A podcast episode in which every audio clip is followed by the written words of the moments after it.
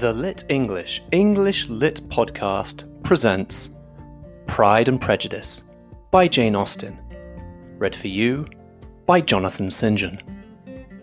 Episode 3, Volume 1, Chapter 16 through Volume 1, Chapter 20.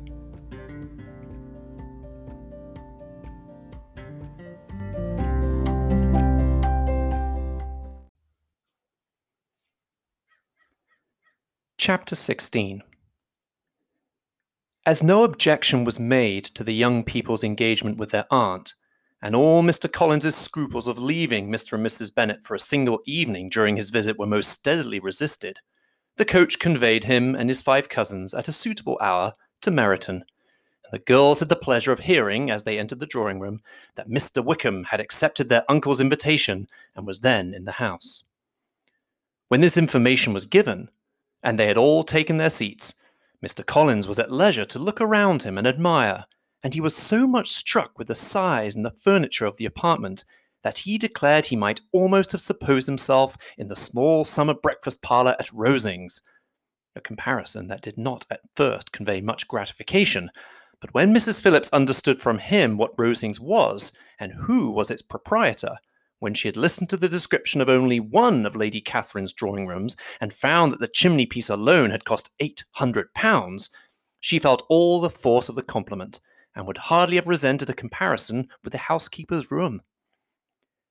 In describing to her all the grandeur of Lady Catherine and her mansion, with occasional digressions in praise of his own humble abode and the improvements it was receiving, he was happily employed until the gentlemen joined them, and he found in Mrs. Phillips a very attentive listener, whose opinion of his consequence increased with what she heard, and who was resolving to retail it among all her neighbours as soon as she could.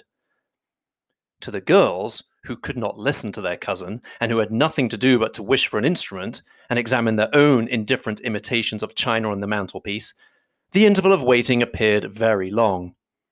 It was over at last, however. The gentlemen did approach, and when Mr. Wickham walked into the room, Elizabeth felt that she had neither been seeing him before nor thinking of him since with the smallest degree of unreasonable admiration. The officers of the shire were in general a very creditable, gentlemanlike set, and the best of them were of the present party. But Mr. Wickham was as far beyond them all in person, countenance, air, and walk as they were superior to the broad-faced, stuffy Uncle Phillips, breathing port wine, who followed them into the room.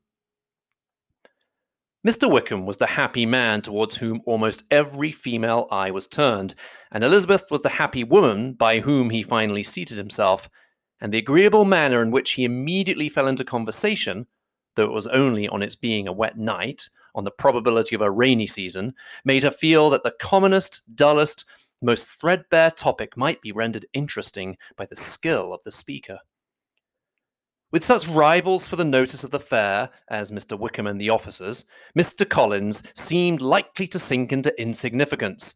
To the young ladies he certainly was nothing, but he had still at intervals a kind listener in Mrs. Phillips, and was, by her watchfulness, most abundantly supplied with coffee and muffin. When the card tables were placed, he had an opportunity of obliging her in return by sitting down to whist. "I know little of the game at present," said he, "but I shall be glad to improve myself, for in my situation of life—" Mrs. Phillips was very thankful for his compliance, but could not wait for his reason. Mr. Wickham did not play at whist, and with ready delight he was received at the other table between Elizabeth and Lydia. At first there seemed danger of Lydia's engrossing him entirely, for she was a most determined talker. But being likewise extremely fond of lottery tickets, she soon grew too much interested in the game, too eager in making bets and exclaiming after prizes, to have attention for anyone in particular.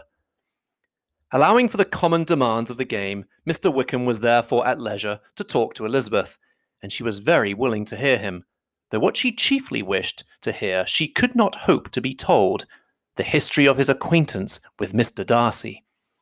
She dared not even mention that gentleman. Her curiosity, however, was unexpectedly relieved. Mr. Wickham began the subject himself. He inquired how far Netherfield was from Meryton, and, after receiving her answer, asked in a hesitating manner how long Mr. Darcy had been staying there. "About a month," said Elizabeth, and then, unwilling to let the subject drop, added, "He is a man of very large property in Derbyshire, I understand." "Yes," replied Wickham, "his estate there is a noble one, a clear 10,000 per annum. You could not have met with a person more capable of giving you certain information on that head than myself, for I have been connected with his family in a particular manner from my infancy." Elizabeth could not but look surprised. "You may well be surprised, Miss Bennet, at such an assertion, after seeing, as you probably might, the very cold manner of our meeting yesterday. Are you acquainted with Mr. Darcy?" "As much as I ever wished to be," cried Elizabeth warmingly. "I have spent 4 days in the same house with him, and I think him very disagreeable." "I have no right to give my opinion," said Wickham, "as to his being agreeable or otherwise. I am not qualified to form one. I have known him too long and too well to be a fair judge. It is impossible for me to be impartial, but I believe your opinion of him would in general astonish, and perhaps you would not express it quite so strongly anywhere else. Here you are in your own family." "Upon my word, I say no more here than I might say in any house in the neighbourhood, except Netherfield. He is not at all liked in Hertfordshire. Everybody is disgusted with his pride. You will not find him more favourably spoken of by anyone." "I cannot pretend to be sorry," said Wickham, after a short interruption, "that he or that any man should not be estimated beyond their deserts, but with him I believe it does not often happen. The world is blinded by his fortune and consequence, or frightened by his high and imposing manners, and sees him only as he chooses to be seen." "I should take him, even on my slight acquaintance, to be an ill-tempered man." Wickham only shook his head. "I wonder," said he, at the next opportunity of speaking, "whether he is likely to be in this country much longer." "I do not know, but I heard nothing of his going away when I was at Netherfield. I hope your plans in favour of the Shire will not be affected by his being in the neighbourhood." "Oh, no, it is not for me to be driven away by Mr. Darcy. If he wishes to avoid seeing me, he must go. We are not on friendly terms, and it always gives me pain to meet him. But I have no reason for avoiding him but what I might proclaim to all the world, a sense of very great ill-usage and most painful regrets at his being what he is. His father, Miss Bennet, the late Mr. Darcy, was one of the best men that ever breathed, and the truest friend I ever had, and I can never be in company with this Mr. Darcy without being grieved to the soul by 1,000 tender recollections. His behaviour to myself has been scandalous, but I verily believe I could forgive him anything and everything, rather than his disappointing the hopes and disgracing the memory of his father." Elizabeth found the interest of the subject increase, and listened with all her heart, but the delicacy of it prevented farther inquiry. Mr. Wickham began to speak on more general topics, Meryton, the neighbourhood, the society, appearing highly pleased with all that he had yet seen, and speaking of the latter especially with gentle but very intelligible gallantry. "It was the prospect of constant society, and good society," he added, "which was my chief inducement to enter the Shire.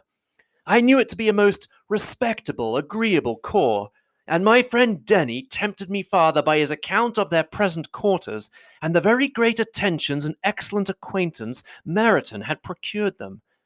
Society, I own, is necessary to me. I have been a disappointed man, and my spirits will not bear solitude. I must have employment in society. A military life is not what I was intended for, but circumstances have now made it eligible. The church ought to have been my profession. I was brought up for the church, and I should at this time have been in possession of a most valuable living, had it pleased the gentleman we were speaking of just now." "Indeed!" "Yes, the late Mr. Darcy bequeathed me the next presentation of the best living thing in his gift. He was my godfather, and excessively attached to me. I cannot do justice to his kindness. He meant to provide for me amply, and though he had done it, but when the living fell, it was given elsewhere. And thought he had done it, but when the living fell, it was given elsewhere. Good heavens, cried Elizabeth, but how could that be? How could his will be disregarded? Why did you not seek legal redress? There was just such an informality in the terms of the bequest as to give me no hope from law. A man of honour could not have doubted the intention, but Mr. Darcy chose to doubt it, or to treat it as a merely conditional recommendation, and to assert that I had forfeited all claim to it by extravagance, imprudence, in short, anything or nothing. Certain it is that the living became vacant 2 years ago, exactly as I was of an age to hold it, and that it was given to another man. No less certain is it that I cannot accuse myself of having really done anything to deserve to lose it. I have a warm, unguarded temper, and I may perhaps have sometimes spoken my opinion of him and to him too freely. I can recall nothing worse, but the fact is that we are very different sort of men, and that he hates me. This is quite shocking. He deserves to be publicly disgraced. Some time or other he will be, but it shall not be by me. Till I can forget his father, I can never defy or expose him. Elizabeth honoured him for such feelings and thought him handsomer than ever, as he expressed them. But what, said she after a pause, can have been his motive? What could have induced him to behave so cruelly? A thorough, determined dislike of me, a dislike which I cannot but attribute in some measure to jealousy. Had the late Mr. Darcy liked me less, his son might have borne with me better. But his father's uncommon attachment to me irritated him, I believe, very early in life.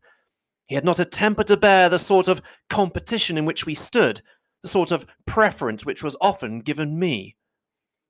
I had not thought Mr. Darcy so bad as this, though I have never liked him. I had not thought so very ill of him. I had supposed him to be despising his fellow creatures in general, but did not suspect him of descending to such malicious revenge, such injustice, such inhumanity as this. After a few minutes' reflection, however, she continued, I do remember his boasting one day at Netherfield of the implacability of his resentments, of his having an unforgiving temper. His disposition must be dreadful. I will not trust myself on the subject, replied Wickham. I can hardly be just to him. Elizabeth was again deep in thought, and after a time exclaimed, To treat in such a manner the godson, the friend, the favourite of his father. She could have added, A young man, too, like you, whose very countenance may vouch for your being amiable. But she contented herself with, And one, too, who had probably been his own companion from childhood, connected together, as I think you said, in the closest manner. We were born in the same parish, within the same park. The greatest part of our youth was passed together, inmates of the same house, sharing the same amusements, objects of the same parental care.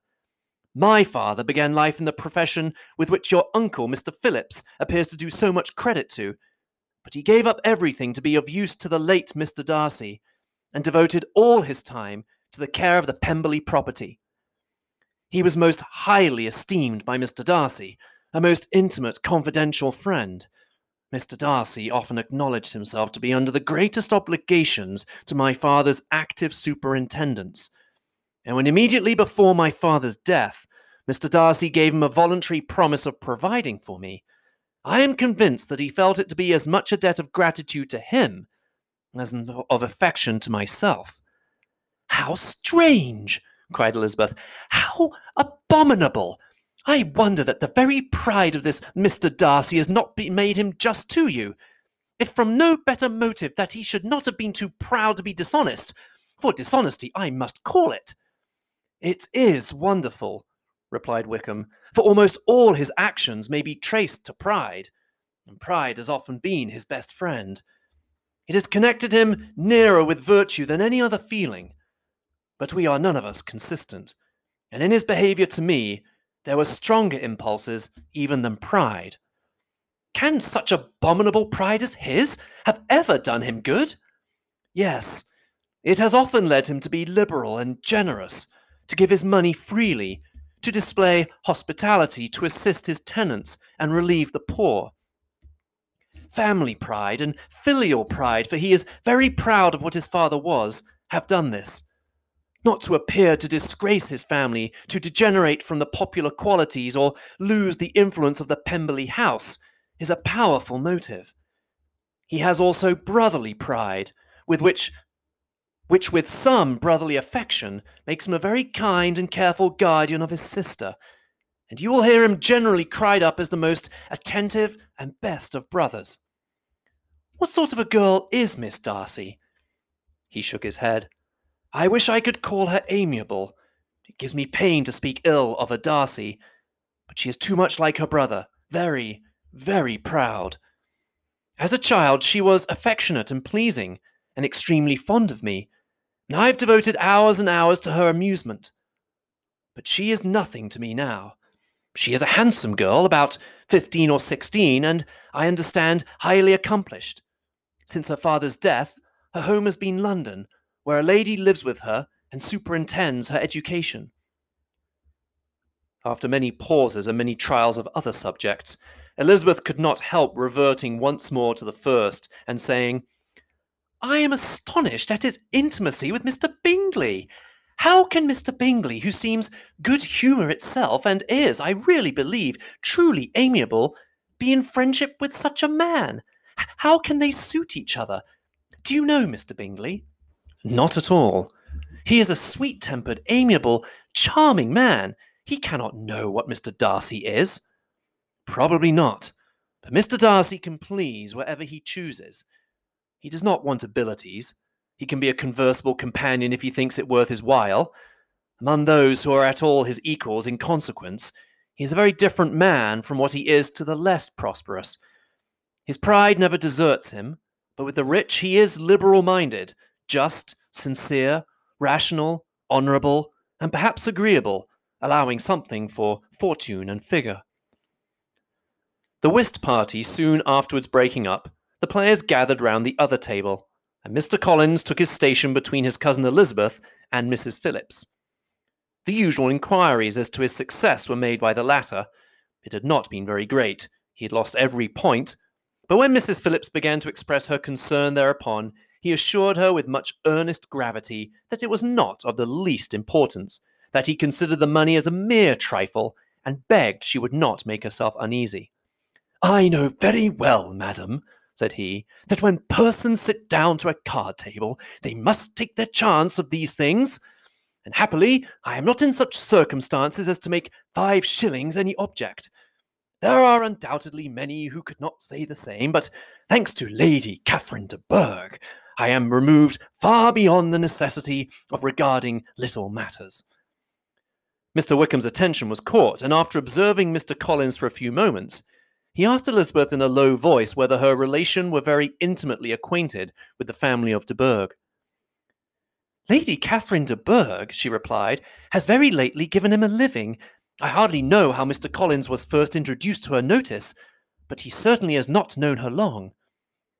You know, of course, that Lady Catherine de Bourgh and Lady Anne Darcy were sisters, consequently that she is aunt to the present Mr. Darcy. No, indeed, I did not. I knew nothing at all of Lady Catherine's connections. I never heard of her existence till the day before yesterday. Her daughter, Mr. Berg, will have a very large fortune, and it is believed that she and her cousin will unite the two estates. This information made Elizabeth smile, as she thought of poor Miss Bingley. Vain indeed must be all her attentions, vain and useless her affection for his sister and her praise of himself, if he were already self-destined to another. Mr. Collins, said she, speaks highly both of Lady Catherine and her daughter, but from some particulars that he has related of her ladyship, I suspect his gratitude misleads him, and that in spite of her being his patroness, she is an arrogant, conceited woman. I believe her to be both in a great degree, replied Wickham. I have not seen her for many years, but I very well remember that I never liked her, and that her manners were dictatorial and insolent. She has the reputation of being remarkably sensible and clever, but I rather believe she derives part of her abilities from her rank and fortune, part from her authoritative manner, and the rest from the pride of her nephew, who chooses that everyone connected with him should have an understanding of the first class. Elizabeth allowed that he had given a very rational account of it, and they continued talking together with mutual satisfaction till supper put an end to cards, and gave the rest of the ladies their share of Mr. Wickham's attentions. There could be no conversation in the noise of Mrs. Phillips's supper party, but his manners recommended him to everybody.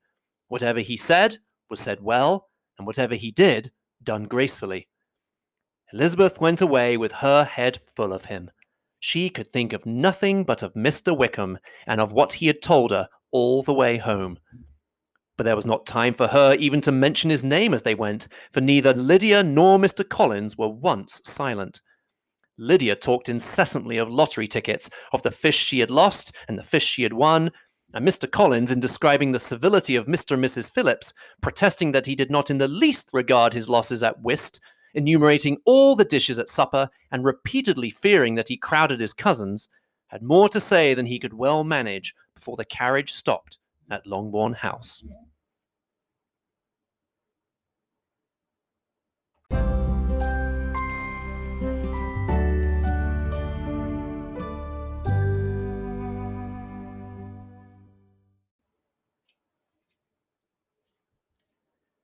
Chapter 17.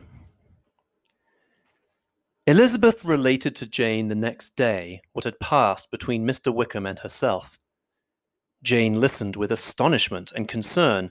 She knew not how to believe that Mr. Darcy could be so unworthy of Mr. Bingley's regard, and yet it was not in her nature to question the veracity of a young man of such amiable appearance as Wickham. The possibility of his having really endured such unkindness was enough to interest all her tender feelings, and nothing therefore remained to be done but to think well of them both, to defend the conduct of each, and throw into the account of accident or mistake whatever could not be otherwise explained. "They have both," said she, "been deceived, I dare say, in some way or another, of which we can form no idea. Interested people have perhaps misrepresented each to the other. It is, in short, impossible for us to conjecture the causes or circumstances which may have alienated them without actual blame on either side." "Very true indeed. And now, my dear Jane, what have you to say in behalf of the interested people who have probably been concerned in the business? Do clear them too, or we shall be obliged to think ill of somebody." "Laugh as much as you choose, but you will not laugh me out of my opinion. My dearest Lizzie, do but consider in what a disgraceful light it places Mr. Darcy to be treating his father's favourite in such a manner, one whom his father had promised to provide for. It is impossible. No man of common humanity, no man who had any value for his character could be capable of it. Can his most intimate friends be so excessively deceived in him? Oh, no. I can much more easily believe Mr. Bingley's being imposed on than that Mr. Wickham should invent such a history of himself as he gave me last night. Names, facts, everything mentioned without ceremony. If it be not so, let Mr. Darcy contradict it. Besides, there was truth in his looks. It is difficult indeed. It is distressing. One does not know what to think." "I beg your pardon. One knows exactly what to think." But Jane could think with certainty on only one point, that Mr. Bingley, if he had been imposed upon, would have much to suffer when the affair became public. The two young ladies were summoned from the shrubbery where this conversation passed by the arrival of some of the very persons of whom they had been speaking. Mr. Bingley and his sisters came to give their personal invitation for the long-expected ball at Netherfield, which was fixed for the following Tuesday. The two ladies were delighted to see their dear friend again, called it an age since they had met, and repeatedly asked what she had been doing with herself since their separation.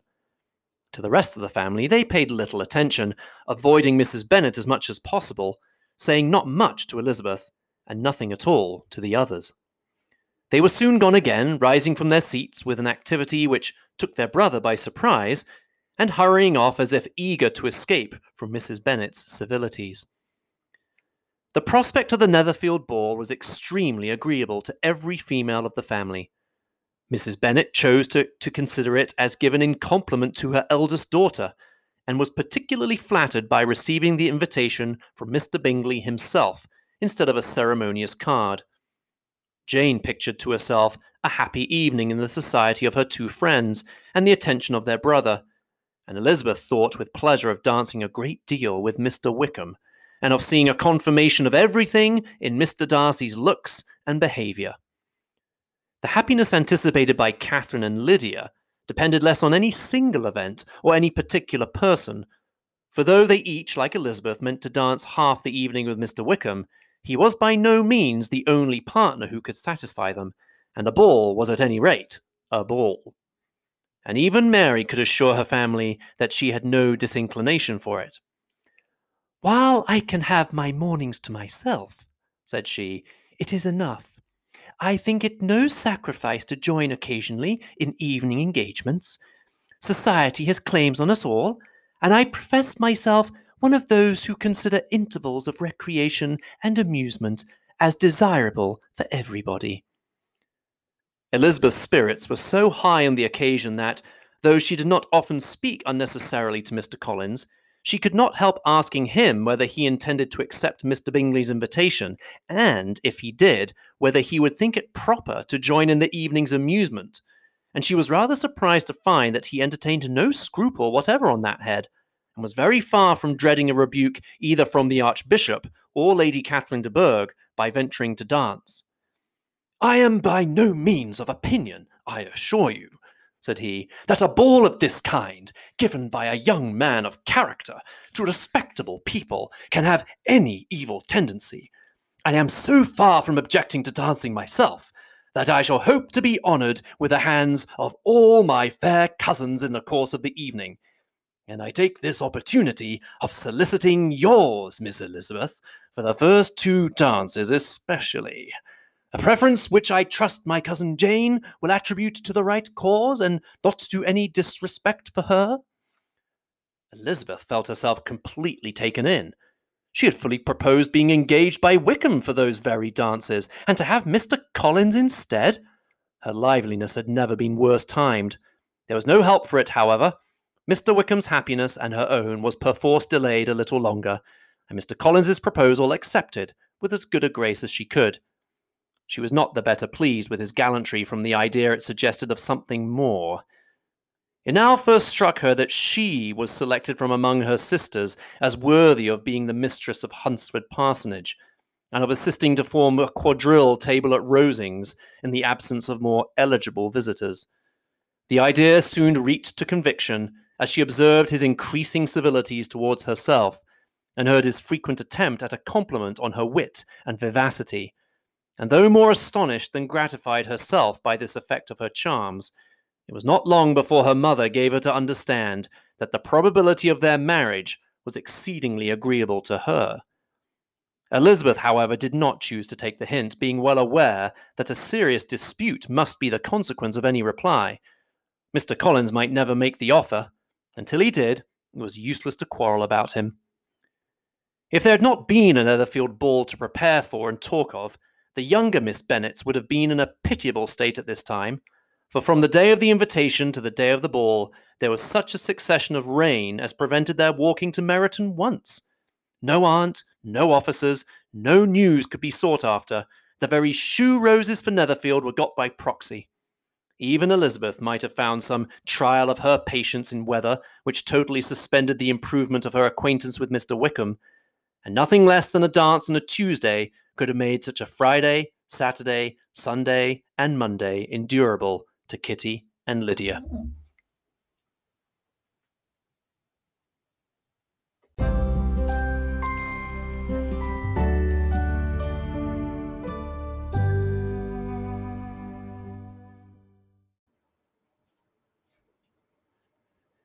Chapter 18. Till Elizabeth entered the drawing-room at Netherfield and looked in vain for Mr. Wickham among the cluster of red coats there assembled, a doubt of his being present had never occurred to her. The certainty of meeting him had not been checked by any of those recollections that might not unreasonably have alarmed her. She had dressed with more than usual care, and prepared in the highest spirits for the conquest of all that remained unsubdued of his heart, trusting that it was not more than might be won in the course of the evening. But in an instant arose the dreadful suspicion of his being purposely omitted for Mr. Darcy's pleasure in the Bingley's invitation to the officers. And though this was not exactly the case, the absolute fact of his absence was pronounced by his friend Mr. Denny, to whom Lydia eagerly applied, and who told him that Wickham had been obliged to go to town on business the day before, and was not yet returned, adding with a significant smile, "I do not imagine his business would have called him away just now if he had not wished to avoid a certain gentleman here."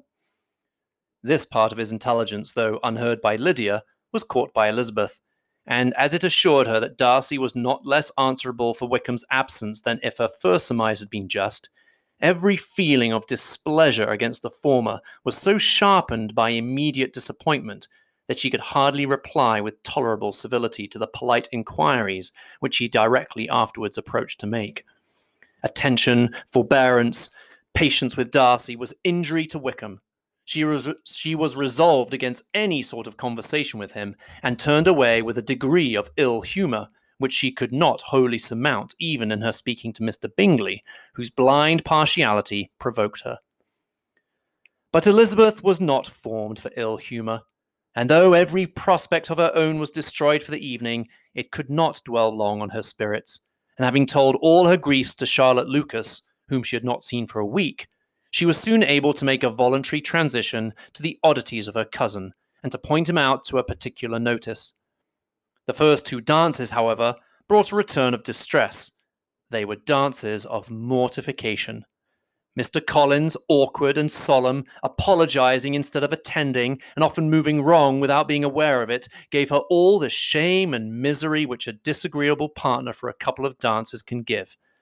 The moment of her release from him was ecstasy. She danced next with an officer, and had the refreshment of talking of Wickham, and of hearing that he was universally liked.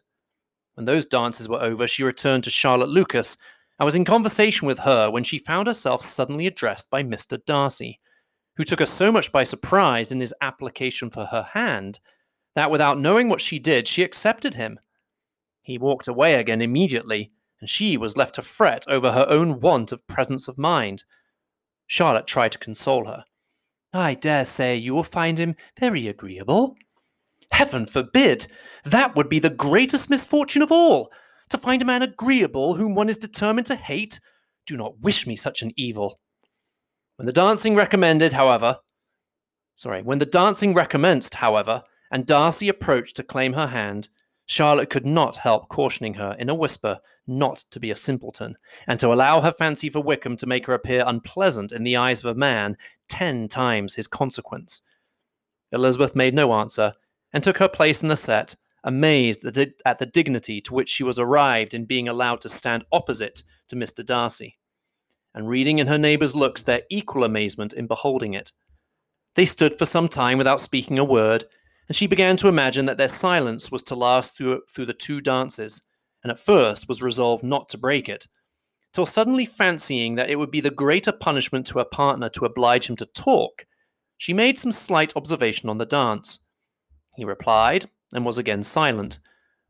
After a pause of some minutes, she addressed him a second time with, "It is your turn to say something now, Mr. Darcy.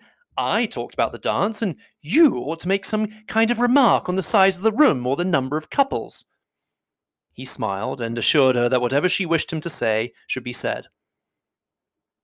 "Very well, that reply will do for the present. Perhaps by and by I may observe that private balls are much pleasanter than public ones. But now we may be silent." "Do you talk by rule, then, while you are dancing?" "Sometimes. One must speak a little, you know. It would look odd to be entirely silent for half an hour together, and yet for the advantage of some, conversation ought to be so arranged as that they may have the trouble of saying as little as possible." "Are you consulting your own feelings in the present case, or do you imagine that you are gratifying mine?" "Both," replied Elizabeth archly, "for I have always seen a great similarity in the turn of our minds. We are each of an unsocial, taciturn disposition, unwilling to speak, unless we expect to say something that will amaze the whole room, and be handed down to posterity with all the eclat of a proverb. This is no very striking resemblance of your own character, I am sure, said he. How near it may be to mine, I cannot pretend to say. You think it a faithful portrait, undoubtedly. I must not decide on my own performance. He made no answer, and they were again silent till they had gone down the dance, when he asked her if she and her sisters did not very often walk to Meryton. She answered in the affirmative, and, unable to resist the temptation, added, When you met us there the other day, we had just been forming a new acquaintance. The effect was immediate. A deeper shade of hauteur overspread his features, but he said not a word, and Elizabeth, though blaming herself for her own weakness, could not go on. At length, Darcy spoke, and in a constrained manner said, Mr. Wickham is blessed with such happy manners as may ensure his making friends. Whether he may be equally capable of retaining them is less certain. He has been so unlucky as to lose your friendship, replied Elizabeth with emphasis, and in a manner which he is likely to suffer from all his life. Darcy made no answer, and seemed desirous of changing the subject. At that moment Sir William Lucas appeared close to them, meaning to pass through the set to the other side of the room, but on perceiving Mr. Darcy he stopped with a bow of superior courtesy to compliment him on his dancing and his partner. I have been most highly gratified indeed, my dear sir. Such very superior dancing is not often seen. It is evident that you belong to the first circles. Allow me to say, however, that your fair partner does not disgrace you, and that I must hope to have this pleasure often repeated, especially when a certain desirable event, my dear Miss Eliza, glancing at her sister and Bingley, shall take place. What congratulations will then flow in? I appeal to Mr. Darcy, but let me not interrupt you, sir. You will not thank me for detaining you from the bewitching converse of that young lady whose bright eyes are also upbraiding me. The latter part of this address was scarcely heard by Darcy, but Sir William's allusion to his friend seemed to strike him forcibly, and his eyes were directed with a very serious expression towards Bingley and Jane, who were dancing together. Recovering himself, however, shortly, he turned to his partner and said, Sir William's interruption has made me forget what we were talking of. I do not think we were speaking at all. Sir William could not have interrupted any two people in the room who had less to say for themselves. We have tried 2 or 3 subjects already without success. What are we to talk of next? I cannot imagine. What think you of books? Said he, smiling. Books? Oh, no, I'm sure we never read the same, or not with the same feelings. I'm sorry you think so, but if that be the case, there can at least be no want of subject. We may compare our different opinions. No, I cannot talk of books in a ballroom. My head is always full of something else. The present always occupies you in such scenes, does it? He said with a look of doubt.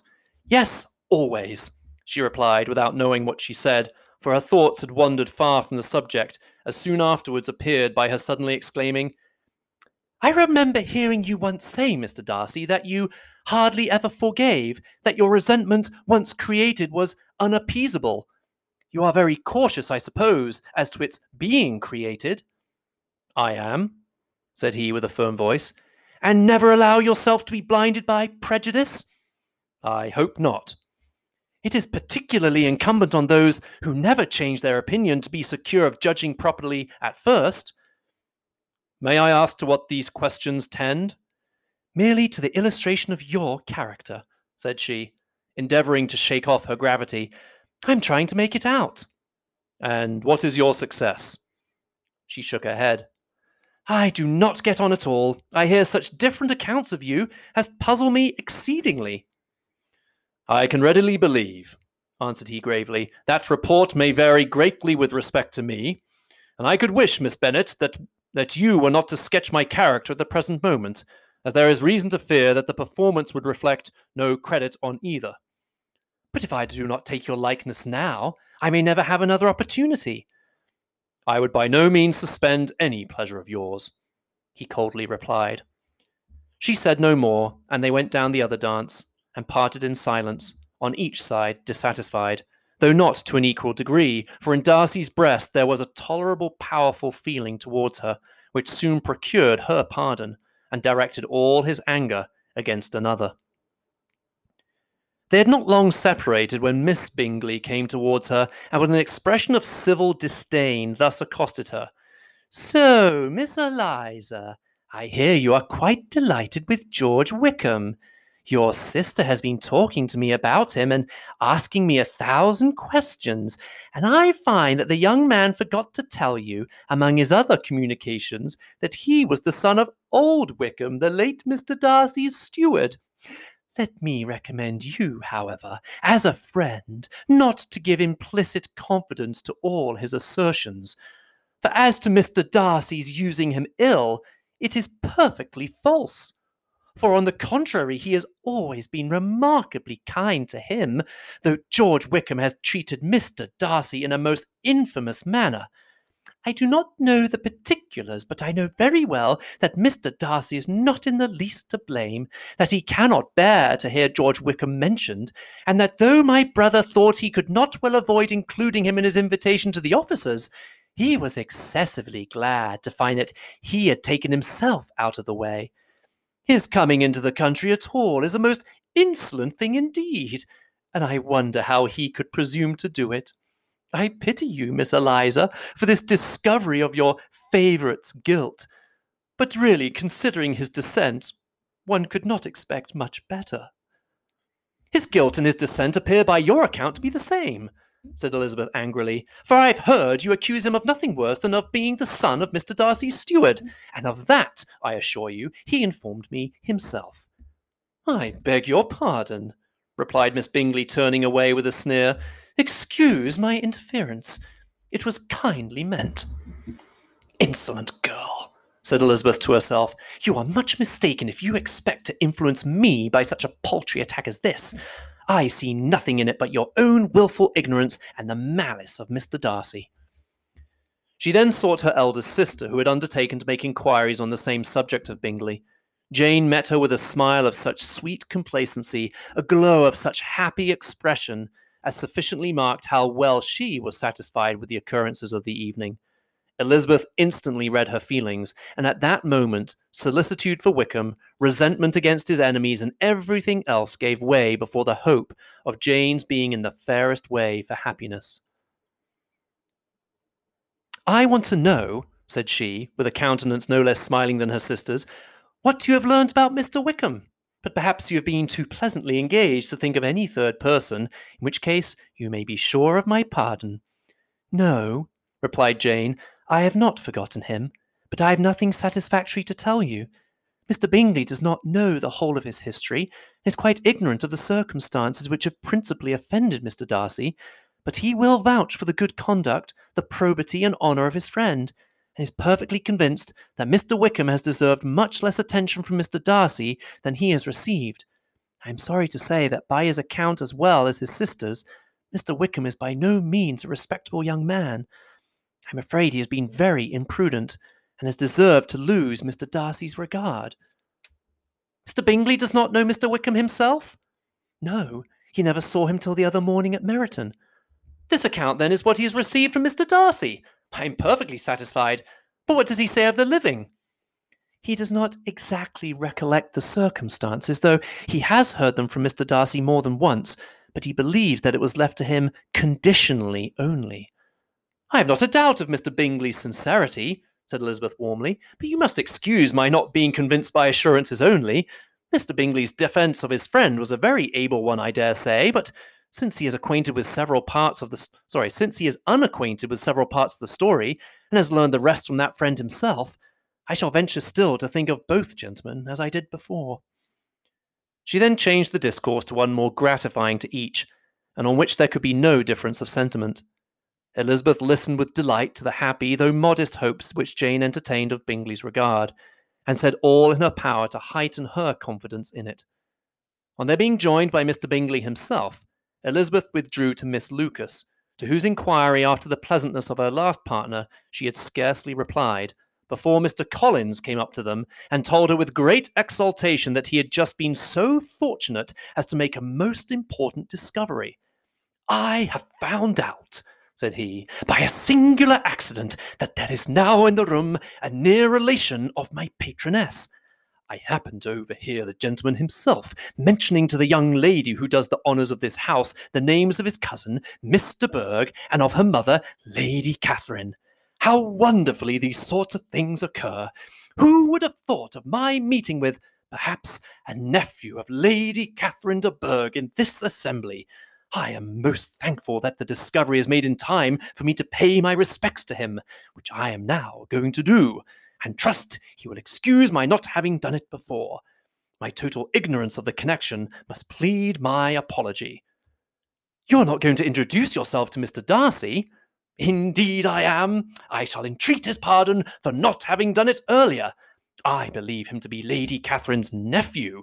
It will be in my power to assure him that her ladyship was quite well yesterday se'nnight.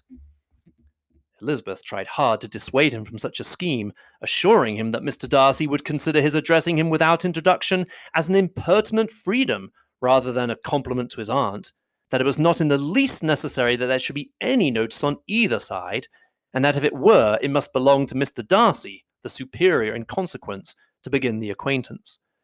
Mr. Collins listened to her with the determined air of following his own inclination, and when she ceased speaking, replied thus, "My dear Miss Elizabeth, I have the highest opinion in the world of your excellent judgment in all matters within the scope of your understanding, but permit me to say that there must be a wide difference between the established forms of ceremony among the laity and those which regulate the clergy. For give me leave to observe that I consider the clerical office as equal in point of dignity with the highest rank in the kingdom, provided that a proper humility of behaviour is at the same time maintained. You must therefore allow me to follow the dictates of my conscience on this occasion, which leads me to perform what I look on as a point of duty. Pardon me for neglecting to profit by your advice, which on every other subject shall be my constant guide, though in the case before us, I consider myself more fitted by education and habitual study to decide on what is right than a young lady like yourself." And with a low bow, he left her to attack Mr. Darcy, whose reception of his advances she eagerly watched, and whose astonishment at being so addressed was very evident. Her cousin prefaced his speech with a solemn bow, and though she could not hear a word of it, she felt as if hearing it all, and saw in the motion of his lips the words apology, Hunsford, and Lady Catherine de Bourgh. It vexed her to see him expose himself to such a man. Mr. Darcy was eyeing him with unrestrained wonder, and when at last Mr. Collins allowed him time to speak, replied with an air of distant civility. Mr. Collins, however, was not discouraged from speaking again, and Mr. Darcy's contempt seemed abundantly increasing with the length of his second speech, and at the end of it he only made him a slight bow and moved another way. Mr. Collins then returned to Elizabeth. "I have no reason, I assure you," said he, "to be dissatisfied with my reception. Mr. Darcy seemed much pleased with the attention. He answered me with the utmost civility, and even paid me the compliment of saying that he was so well convinced of Lady Catherine's discernment as to be certain she could never bestow a favour unworthily. It was really a very handsome thought. Upon the whole, I am much pleased with him." As Elizabeth had no longer any interest of her own to pursue, she turned her attention almost entirely on her sister and Mr. Bingley, and the train of agreeable reflections which her observations gave birth to made her perhaps almost as happy as Jane. She saw her in idea settled in that very house, in all the felicity which a marriage of true affection could bestow, and she felt capable, under such circumstances, of endeavouring even to like Bingley's two sisters. Her mother's thoughts, she plainly saw, were bent the same way, and she determined not to venture near her, lest she might hear too much.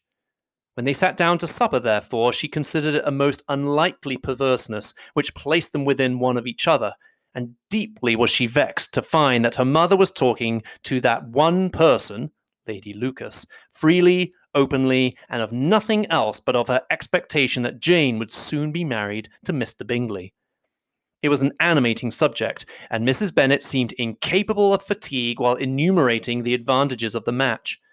His being such a charming young man and so rich, and living but 3 miles from them, with the first points of self-gratulation, and then it was such a comfort to think how fond the two sisters were of Jane, and to be certain that they must desire the connection as much as she could do. It was, moreover, such a promising thing for her young daughters, as Jane's marrying so greatly must throw them in the way of other rich men. And lastly, it was so pleasant at her time of life to be able to consign her single daughters to the care of their sister, that she might not be obliged to go into company more than she liked. It was necessary to make this circumstance a matter of pleasure, because on such occasions it is the etiquette, but no one was less likely than Mrs. Bennet to find comfort in staying at home at any period of her life. She concluded with many good wishes that Lady Lucas might soon be equally fortunate, though evidently and triumphantly believing there was no chance of it. In vain did Elizabeth endeavour to check the rapidity of her mother's words, or persuade her to describe her felicity in a less audible whisper, for to her inexpressible vexation, she could perceive that the chief of it was overheard by Mr. Darcy, who sat opposite to them. Her mother only scolded her for being nonsensical. "What is Mr. Darcy to me, pray, that I should be afraid of him? I am sure we owe him no such particular civility as to be obliged to say nothing he may not like to hear." "For heaven's sake, madam, speak lower. What advantage can it be to you to offend Mr. Darcy? You'll never recommend yourself to his friend by so doing." Nothing that she could say, however, had any influence. Her mother would talk of her views in the same intelligible tone. Elizabeth blushed, and blushed again with shame and vexation. She could not help frequently glancing her eye at Mr. Darcy, though every glance convinced her of what she dreaded, for though he was not always looking at her mother, she was convinced that his attention was invariably fixed by her. The expression of his face changed gradually from indignant contempt to a composed and steady gravity. At length, however, Mrs. Bennet had no more to say, and Lady Lucas, who had been long yawning at the repetition of delights which she saw no likelihood of sharing, was left to the comforts of cold ham and chicken. Elizabeth now began to revive, but not long was the interval of tranquillity, for when supper was over, singing was talked of, and she had the mortification of seeing Mary, after very little entreaty, preparing to oblige the company. By many significant looks and silent entreaties did she endeavour to prevent such a proof of complaisance, but in vain. Mary would not understand them. Such an opportunity of exhibiting was delightful to her, and she began her song. Elizabeth's eyes were fixed on her with most painful sensations, and she watched her progress through the several stanzas with an impatience which was very ill rewarded at their close. For Mary, on receiving among the thanks of the table the hint of a hope that she might be prevailed on to favour them again, after the pause of half a minute, began another. Mary's powers were by no means fitted for such a display. Her voice was weak, and her manner affected. Elizabeth was in agonies. She looked at Jane to see how she bore it, but Jane was very composedly talking to Bingley. She looked at his two sisters and saw them making signs of derision at each other, and at Darcy, who continued, however, impenetrably grave. She looked at her father to entreat his interference, lest Mary should be singing all night. He took the hint, and when Mary had finished her second song, said aloud, "That will do extremely well, child. You have delighted us long enough. Let the other ladies have time to exhibit." Mary, though pretending not to hear, was somewhat disconcerted, and Elizabeth sorry for her, and sorry for her father's speech, was afraid her anxiety had done no good. Others of the party were now applied to.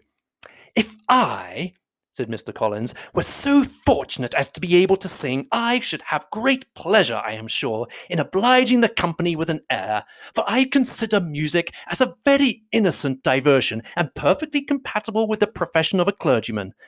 I do not mean, however, to assert that we can be justified in devoting too much of our time to music, for there are certainly other things to be attended to. The rector of a parish has much to do. In the first place, he must make such an agreement for tithes as may be beneficial to himself and not offensive to his patron. He must write his own sermons, and the time that remains will not be too much for his parish duties, and the care and improvement of his dwelling, which he cannot be excused from making as comfortable as possible. And I do not think it of light importance that he should have attentive and conciliatory manners towards everybody, especially towards those to whom he owes his preferment. I cannot acquit him of that duty, nor could I think well of the man who should omit an occasion of testifying his respect towards anybody connected with the family." And with a bow to Mr. Darcy, he concluded his speech, which had been spoken so loud as to be heard by half the room. Many stared, many smiled, but no one looked more amused than Mr. Bennet himself, while his wife seriously commended Mr. Collins for having spoken so sensibly, and observed in a half-whisper to Lady Lucas that he was a remarkably clever, good kind of young man. To Elizabeth it appeared that had her family made an agreement to expose themselves as much as they could during the evening, it would have been impossible for them to play their part with more spirit or finer success. And happy did she think it for Bingley and her sister that some of the exhibition had escaped his notice, and that his feelings were not of a sort to be much distressed by the folly which he must have witnessed. That his two sisters and Mr. Darcy, however, should have had such an opportunity of ridiculing her relations was bad enough, and she could not determine whether the silent contempt of the gentlemen or the insolent smiles of the ladies were more intolerable. The rest of the evening brought her little amusement. She was teased by Mr. Collins, who continued most perseveringly by her side, and though he could not prevail with her to dance with him again, put it out of her power to dance with others. In vain did she entreat him to stand up with somebody else and offer to introduce him to any young lady in the room. He assured her that as to dancing, he was perfectly indifferent to it, that his chief object was by delicate attentions to recommend himself to her, and that he should therefore make a point of remaining close to her the whole evening. There was no arguing upon such a project. She owed her greatest relief to her friend Miss Lucas, who often joined them and good-naturedly engaged Mr. Collins's conversation to herself. She was at least free from the offence of Mr. Darcy's farther notice, though often standing within a very short distance of her, quite disengaged, he never came near enough to speak. She felt it to be the probable consequence of her allusions to Mr. Wickham, and rejoiced in it.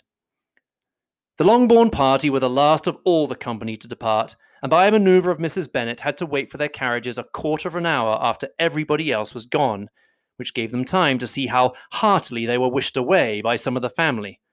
Mrs. Hurst and her sister scarcely opened their mouths except to complain of fatigue, and were evidently impatient to have the house to themselves.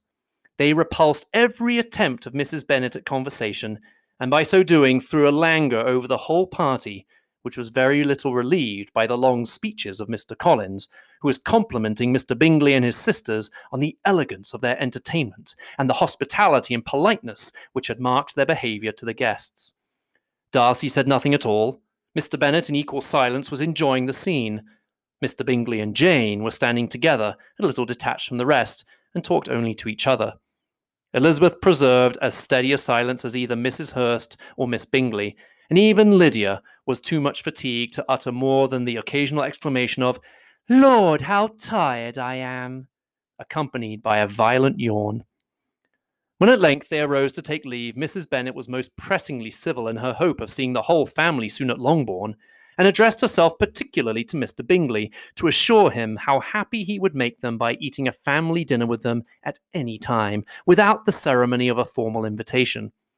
Bingley was all grateful pleasure, and he readily engaged for taking the earliest opportunity of waiting on her after his return from London, whither he was obliged to go the next day for a short time. Mrs. Bennet was perfectly satisfied, and quitted the house under the delightful persuasion that, allowing for the necessary preparations of settlements, new carriages, and wedding clothes, she should undoubtedly see her daughter settled at Netherfield in the course of 3 or 4 months. Of having another daughter married to Mr. Collins, she thought with equal certainty, and with considerable, though not equal, pleasure. Elizabeth was the least dear to her of all her children, and though the man and the match were quite good enough for her, the worth of each was eclipsed by Mr. Bingley and Netherfield.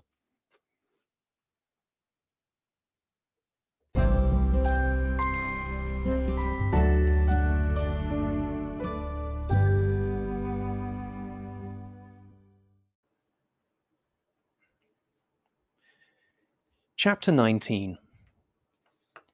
The next day opened a new scene at Longbourn. Mr. Collins made his declaration in form. Having resolved to do it without loss of time, as his leave of absence extended only to the following Saturday, and having no feelings of diffidence to make it distressing to himself even at the moment, he set about it in a very orderly manner, with all the observances which he supposed a regular part of the business. On finding Mrs. Bennet, Elizabeth, and one of the younger girls together soon after breakfast, he addressed the mother in these words, "May I hope, madam, for your interest with your fair daughter Elizabeth, when I solicit the honour of a private audience with her in the course of this morning?" Before Elizabeth had time for anything but a blush of surprise, Mrs. Bennet instantly answered, "Oh dear, yes, certainly. I'm sure Lizzie will be very happy. I'm sure she can have no objection. Come, Kitty, I want you upstairs." And gathering her work together, she was hastening away when Elizabeth called out, "Dear ma'am, do not go. I beg you will not go. Mr. Collins must excuse me. He can have nothing to say to me that anybody need not hear. I am going away myself." "No, no, nonsense, Lizzie. I desire you will stay where you are." And upon Elizabeth seeming really, with a vexed and embarrassed looks, about to escape, she added, "Lizzie, I insist upon your staying and hearing Mr. Collins." Elizabeth would not oppose such an injunction, and a moment's consideration making her also sensible that it would be wisest to get it over as soon and as quietly as possible, she sat down again and tried to conceal by incessant employment the feelings which were divided between distress and diversion. Mrs. Bennet and Kitty walked off, and as soon as they were gone, Mr. Collins began. "Believe me, my dear Miss Elizabeth, that your modesty, so far from doing you any disservice, rather adds to your other perfections. You would have been less amiable in my eyes had there not been this little unwillingness. But allow me to assure you that I have your respected mother's permission for this address. You can hardly doubt the purport of my discourse, however your natural delicacy may lead you to dissemble. My attentions have been too marked to be mistaken. Almost as soon as I entered the house, I singled you out as the companion of my future life. But before I am run away by my feelings on this subject, perhaps it will be advisable for me to state my reasons for marrying, and moreover for coming into Hertfordshire with the design of selecting a wife, as I certainly did." The idea of Mr. Collins, with all his solemn composure, being run away with by his feelings, made Elizabeth so near laughing that she could not use the short pause he allowed in any attempt to stop him farther, and he continued, "My reasons for marrying are, first, that I think it a right thing for every clergyman in easy circumstances, like myself, to set the example of matrimony in his parish. Secondly, that I am convinced it will add very greatly to my happiness. And thirdly, which perhaps I ought to have mentioned earlier, that it is the particular advice and recommendation of the very noble lady whom I have the honour of calling patroness. Twice she has condescended to give me her opinion, unasked too, on this subject, and it was but the very Saturday night before I left Hunsford, between our pools at quadrille, while Mrs. Jenkinson was arranging Mr. Berg's footstool, that she said, 'Mr. Collins, you must marry. A clergyman like you must marry. Choose properly. Choose a gentlewoman for my sake, and for your own let her be an active, useful sort of person, not brought up high, but able to make a small income go a good way. This is my advice. Find such a woman as soon as you can. Bring her to Hunsford, and I will visit her.' Allow me, by the way, to observe, my fair cousin, that I do not reckon the notice and kindness of Lady Catherine de Bourgh as among the least of the advantages in my power to offer. You will find her manners beyond anything I can describe, and your wit and vivacity, I think, must be acceptable to her, especially when tempered with the silence and respect which her rank will inevitably excite. Thus much for my general intention in favour of matrimony. It remains to be told why my views were directed to Longbourn instead of my own neighbourhood, where, I assure you, there are many amiable young women. But the fact is that being as I am to inherit this estate after the death of your honoured father, who, however, may live many years longer, I could not satisfy myself without resolving to choose a wife from among his daughters, that the loss to them might be as little as possible when the melancholy event takes place, which, however, as I have already said, may not be for several years. This has been my motive, fair cousin, and I flatter myself it will not sink in me in your esteem. And now nothing remains for me but to assure you in the most animated language of the violence of my affection. To fortune I am perfectly indifferent, and I shall make no demand of that nature on your father, since I am well aware that it could not be complied with, and that £1,000 in the 4%, which will not be yours till after your mother's decease, is all that you may ever be entitled to. On that head, therefore, I shall be uniformly silent, and you may assure yourself that no ungenerous reproach shall ever pass my lips when we are married. It was absolutely necessary to interrupt him now. You are too hasty, sir, she cried. You forget that I have made no answer. Let me do it without farther loss of time. Accept my thanks for the compliment you are paying me. I am very sensible of the honour of your proposals, but it is impossible for me to do otherwise than decline them. I am not now to learn, replied Mr. Collins with a formal wave of the hand, that it is usual with young ladies to reject the addresses of the man whom they secretly mean to accept when he first applies for their favour, and that sometimes the refusal is repeated a second or even a third time. I am therefore by no means discouraged by what you have just said, and I shall hope to lead you to the altar ere long. Upon my word, sir, cried Elizabeth, your hope is rather an extraordinary one after my declaration. I do assure you that I am not one of those young ladies, if such ladies there are, who are so daring as to risk their happiness on the chance of being asked a second time. I'm perfectly serious in my refusal. You could not make me happy, and I'm convinced that I am the last woman in the world who would make you so. Nay, were your friend Lady Catherine to know me, I am persuaded she would find me in every respect ill qualified for the situation. Well, it's certain that Lady Catherine would think so, said Mr. Collins very gravely, but I cannot imagine that her ladyship would at all disapprove of you. And you may be certain that when I have the honour of seeing her again, I shall speak in the highest terms of your modesty, economy, and other amiable qualifications. Indeed, Mr. Collins, all praise of me will be unnecessary. You must give me leave to judge for myself, and pay me the compliment of believing what I say. I wish you very happy and very rich, and by refusing your hand, do all in my power to prevent your being otherwise. In making me the offer, you must have satisfied the delicacy of your feelings with regard to my family, and may take possession of Longbourn Estate whenever it falls, without any self-reproach. This matter may be considered, therefore, as finally settled. And rising as she thus spoke, she would have quitted the room, had not Mr. Collins thus addressed her. When I do myself the honour of speaking to you next on this subject, I shall hope to receive a more favourable answer than you have now given me, though I am far from accusing you of cruelty at present, because I know it to be the established custom of your sex to reject a man on the first application, and perhaps you have even now said as much to encourage my suit as would be consistent with the true delicacy of the female character. Really, Mr. Collins, cried Elizabeth with some warmth, you puzzle me exceedingly. If what I have hitherto said can appear to you in the form of encouragement, I know not how to express my refusal in such a way as may convince you of its being one.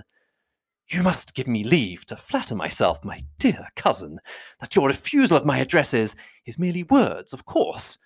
My reasons for believing it are briefly these. It does not appear to me that my hand is unworthy of your acceptance, or that the establishment I can offer would be any other than highly desirable. My situation in life, my connections with the family of de Bourgh, and my relationship to your own are circumstances highly in my favour. You should take it into farther consideration that in spite of your manifold attractions, it is by no means certain that another offer of marriage may ever be made to you. Your portion is unhappily so small that it will, in all likelihood, undo the effects of your loveliness and amiable qualifications. As I must therefore conclude that you are not serious in your rejection of me, I shall choose to attribute it to your wish of increasing my love by suspense, according to the usual practice of elegant females. I do assure you, sir, that I have no pretension whatever to that kind of elegance which consists in tormenting a respectable man. I would rather be paid the compliment of being believed sincere. I thank you again and again for the honour you have done me in your proposals, but to accept them is absolutely impossible. My feelings in every respect forbid it. Can I speak plainer? Do not consider me now as an elegant female intending to plague you, but as a rational creature speaking the truth from her heart. You are uniformly charming, cried he, with an air of awkward gallantry, and I am persuaded that when sanctioned by the express authority of both your excellent parents, my proposals will not fail of being acceptable.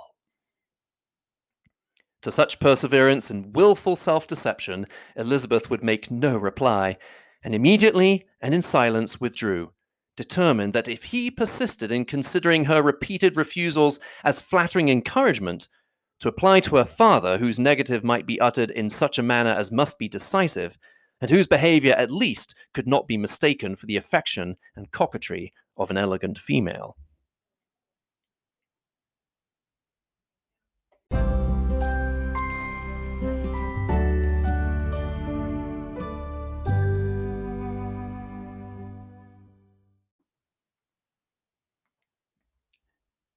Chapter 20. Mr. Collins was not left long to the silent contemplation of his successful love, for Mrs. Bennet, having dawdled about in the vestibule to watch for the end of the conference, no sooner saw Elizabeth open the door and with quick step passed her towards the staircase, than she entered the breakfast room and congratulated both him and herself in warm terms on the happy prospect of their nearer connection.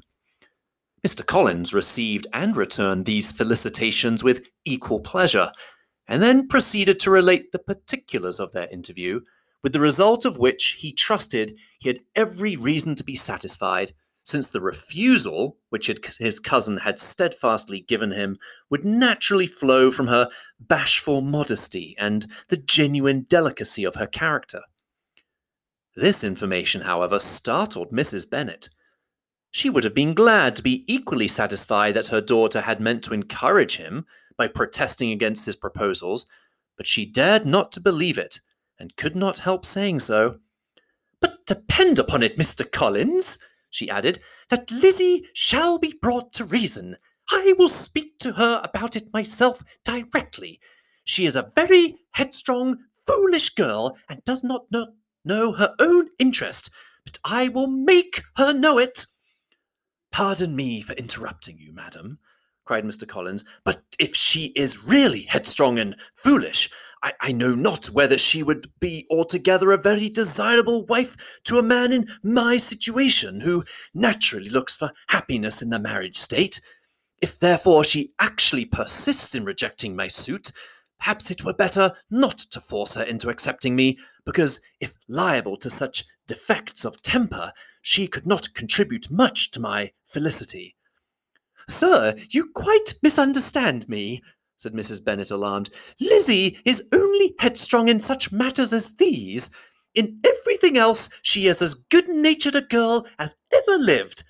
I will go directly to Mr. Bennet, and we shall very soon settle it with her, I am sure." She would not give him time to reply, but hurrying instantly to her husband, called out as she entered the library, "Oh, Mr. Bennet, you are wanted immediately. We are all in an uproar. You must come and make Lizzie marry Mr. Collins, for she vows she will not have him, and if you do not make haste, he will change his mind and not have her." Mr. Bennet raised his eyes from his book as she entered, and fixed them on her face with a calm unconcern which was not in the least altered by her communication. "I have not the pleasure of understanding you," said he, when he had finished her speech. When she had finished her speech, "Of what are you talking?" of Mr. Collins and Lizzie. Lizzie declares she will not have Mr. Collins, and Mr. Collins begins to say that he will not have Lizzie. And what am I to do on the occasion? It seems a hopeless business. Speak to Lizzie about it yourself. Tell her that you insist upon her marrying him. Let her be called down. She shall hear my opinion. Mrs. Bennet rang the bell, and Miss Elizabeth was summoned to the library. "Come here, child," cried her father as she appeared. "I have sent for you on an affair of importance. I understand that Mr. Collins has made you an offer of marriage. Is it true?" Elizabeth replied that it was. "Very well. And this offer of marriage you have refused?" "I have, sir." "Very well. We now come to the point. Your mother insists upon your accepting it. Is it not so, Mrs. Bennet?" "Yes. Oh, I will never see her again." "An unhappy alternative is before you, Elizabeth. From this day you must be a stranger to one of your parents.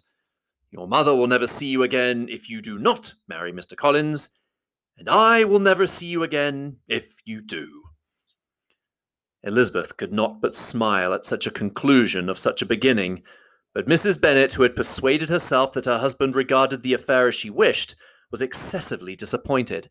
"What do you mean, Mr. Bennet, by talking in this way? You promised me to insist upon her marrying him." "My dear," replied her husband, "I have two small favours to request. First, that you will allow me the free use of my understanding on the present occasion, and secondly, of my room. I shall be glad to have the library to myself as soon as may be." Not yet, however, in spite of her disappointment in her husband, did Mrs. Bennet give up the point. She talked to Elizabeth again and again, coaxed and threatened her by turns. She endeavoured to secure Jane in her interest, but Jane, with all possible mildness, declined interfering, and Elizabeth, sometimes with real earnestness and sometimes with playful gaiety, replied to her attacks. Though her manner varied, however, her determination never did. Mr. Collins, meanwhile, was meditating in solitude on what had passed. He thought too well of himself to comprehend on what motive his cousin could refuse him, and though his pride was hurt, he suffered in no other way.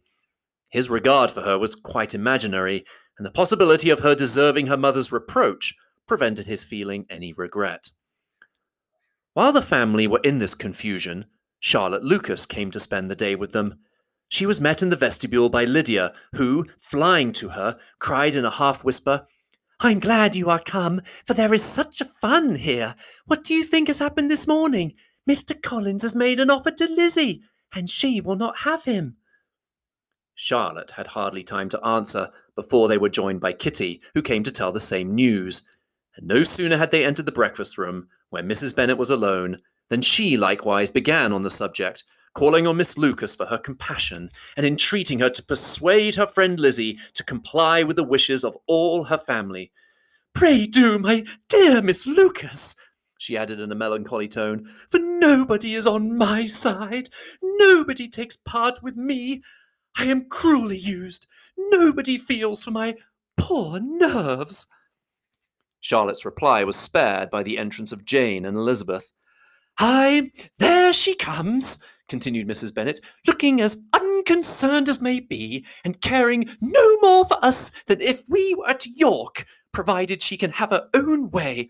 But I tell you what, Miss Lizzie, if you take it into your head to go on refusing every offer of marriage in this way, you will never get a husband at all, and I'm sure I do not know who is to maintain you when your father is dead.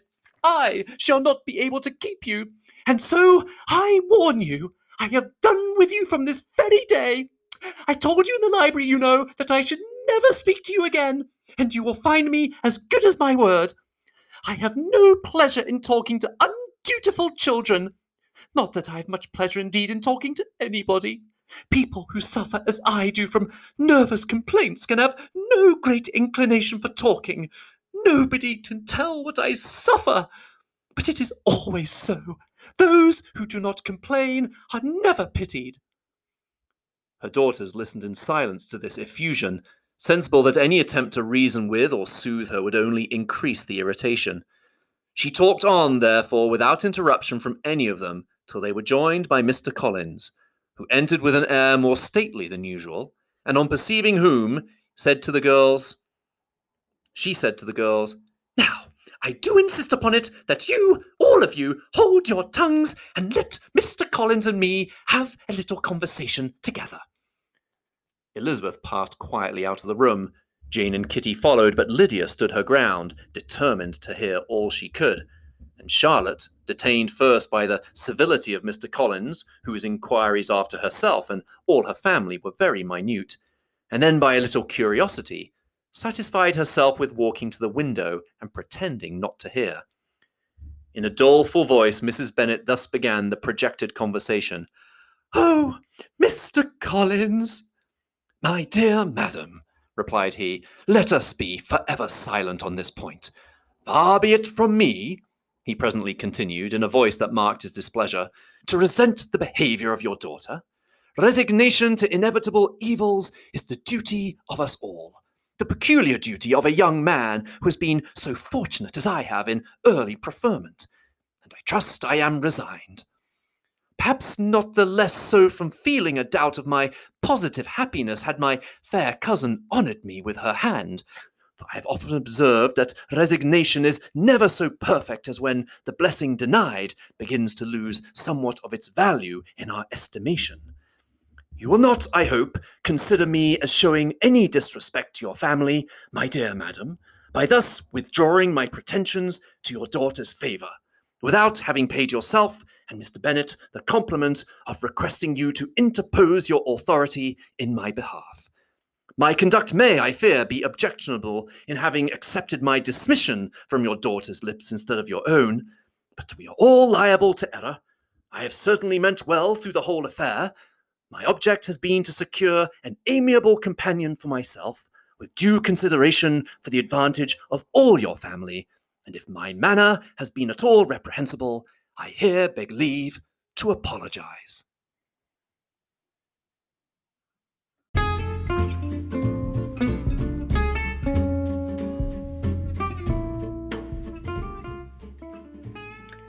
This episode of the Lit English English Lit podcast production of Jane Austen's Pride and Prejudice was produced and read by Jonathan St. John. Astrology advice by Horace Cope. The Uber Eats driver was Sam Manila. Mr. St. John's agent is Les Talent, and his tax lawyer is Mr. Lou Pohl. Special thanks to our principal, Mr. Adam Dawson. Mr. Dawson actually had to sub recently at the cheer tryouts, and he really didn't know what to do when one of the girls went on for far too long with one of her routines. "That will do extremely well, child. You have delighted us long enough. Let the other ladies have time to exhibit." Thanks for listening. We'll see you next time.